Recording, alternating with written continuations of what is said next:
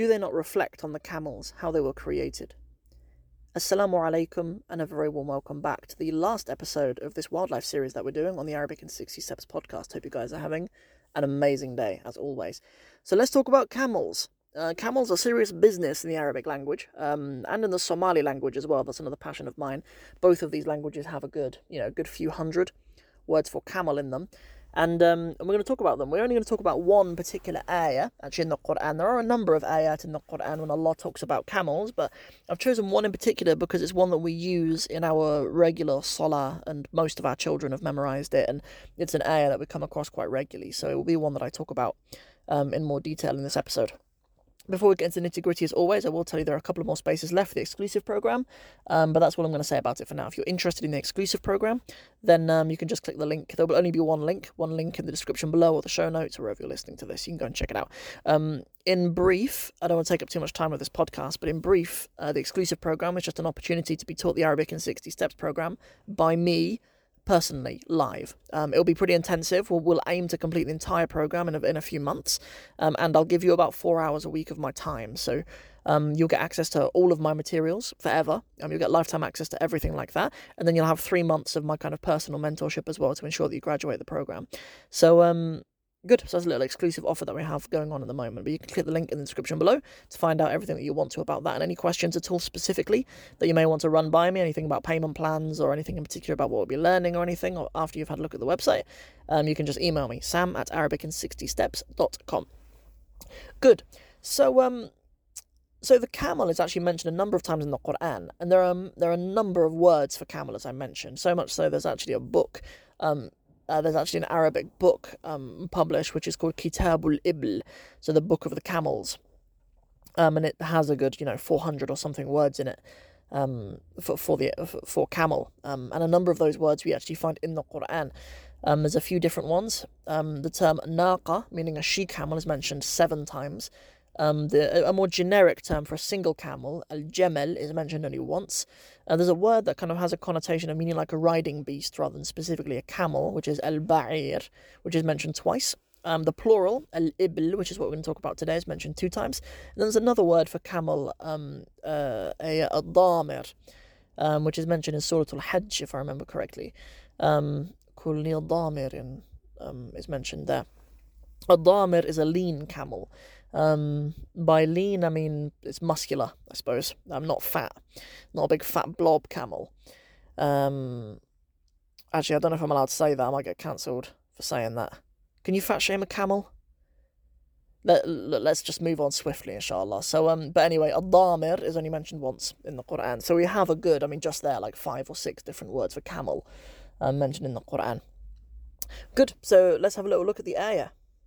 I've already given a translation of the ayah, but let's have a little look at it. Okay, good. So Allah says, afala. Afala. There's no gap in between. I'm only reading it like that because they're two separate words. Um, you would normally read it afala. We actually have kind of four things going on in here, or three things going on in here, really. So we have this eh at the beginning we use this when we're asking questions. It, it, there is a difference between that and the word hal, but um, for for most purposes, they're almost interchangeable. They're, they're not entirely. They do have their own their own uses, but the, this ayah wouldn't have meant something very different if it began with hal, and it's just something you put at the beginning of a of a sentence to turn it into a question. This alif ul istifham um, is what it's called. A fala. This fa just means so. Um, and then la is just negative, it just means no. Or in this case, sort of not, right? So, um, have they not is kind of how you would translate this bit. Have they not yanzuruna? The, the verb is uh, meaning to look. Or more specifically, nazara ila something. Um, you usually, well, you almost always need to use ila with nazara um, is to look at something, to, to to to look upon something. It's not just to see something by accident. It's to kind of look at look at something consciously, and it's yanzuruna because it's plural. It's talking in the third person about the the people. You know, so have they not have they not looked at, or the translation given of this would be reflected upon? Um, that the term reflected upon, that the, the verb novara doesn't really mean reflected upon. If you were translating it word for word, that's not the that's not the meaning that you would give to it, but it, it is appropriate to give it that meaning given the whole context of the ayah, which we'll unravel as we go through this episode. So, but at the moment, all we have is have they not looked at? Or have they, yeah, have they not gazed upon? Or something like that. أفلا ينظرون إلى إلى what? إلى الإبل إلى الإبل um, al-ibl is a kind of a collective term for camels in general. Al-ibl, it, it doesn't have a plural. Um, or actually, it might do. Al-abal, I think I have heard before actually. But if you were using the term al-abal, you'd be talking about groups of a group of groups. Um, because the term ibl itself, you could use al-ibl um, to mean like if you said ibli, my, my camels, you would be referring to a group of camels, but if you use the plural el Abal, um, you'd be referring to like if there was a big pasture and there were lots of groups of camels. Um, that, that's probably how that would be applied, because I'm I'm sure I have heard that um, as a plural. Uh, but anyway, so have you have you not gazed upon, or have you not looked at the camel? What about the camel? Kaifa khuliqat. Kaifa khuliqat. Kaifa um, is a pretty straightforward translation for us. Really, it just means how. Um, I can't think of any other time, any other context, it could be more complicated than that, which is, which is a, which is a pleasant, which is um a pleasant um surprise really, because we very rarely have things like that in Arabic where something just has one straight translation.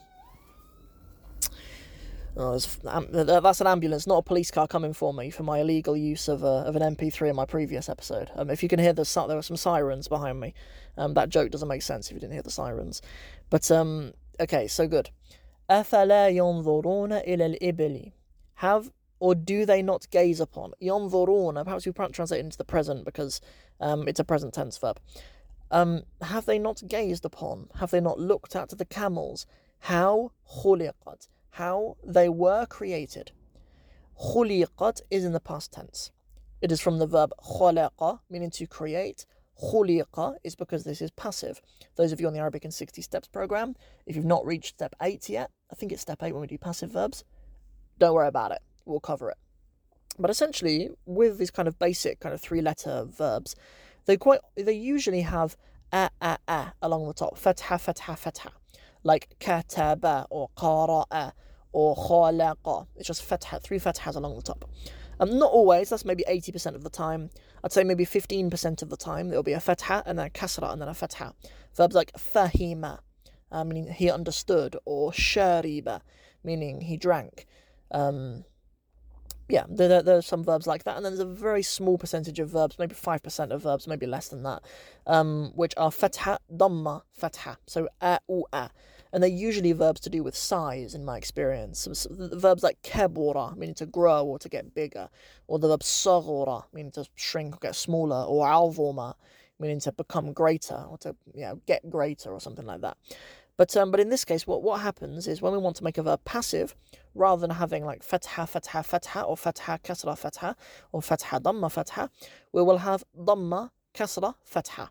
U'i'a, khuliqa, it was created. Kutiba, it was written. Quri'a, it was read. Shuriba, it was drank. Or fuhima, I've never heard that used, but, but, but in theory it could be it was understood, right? Fuhima. Um, I've never heard that used. More commonly, people use the term mefhum, like the, the, the actual noun for it, understood. Mefhum. Anyways, so that's how we get the word created. Khuliqa created, and the ta on the end is uh, because it's feminine. Um, we, we refer to the the al ibl is feminine, perhaps for similar similar reason to why in the previous lesson we referred to an nahl. Um, when Allah when Allah commanded the nahl, the, the, the bumblebees, the group of bees, He said ittakhidhi. He used a feminine um, c- command towards them. Yeah, gr- groups of animals perhaps are, uh, are are feminine most of the time, if not always. Good. So that is why it is khuliqat rather than khuliqa. Good, you treat them as feminine, singular. And that is everything for this episode. I think we've done seven um, episodes of these wildlife series. Um, but after this, I think perhaps in April, um, and in the month of Ramadan, we'll maybe move on to something else. I, I know there's a lot of demand for us to go back to the Alauddin series, and we may well do that um, because it was an intention of mine that we would make more progress through that book. But I'm very open to suggestions. We'll, we'll see how it goes in Ramadan. I mean, through Ramadan and through the next couple of few months, I'll be focusing a lot on the exclusive students. But um, in terms of the content that we put out, I'm open to suggestions. We have a couple of weeks until Ramadan, so I'm very open to people messaging me on Instagram or um, emailing me or whatever. Tell me what you think would be good and very beneficial in that time. And uh, that's it for now. Hope you guys have enjoyed this series, and I look forward to seeing you guys uh, when we bring more podcasts out in the future. All right, guys. See you guys in the next one. Assalamu alaikum wa rahmatullahi wa barakatuhu.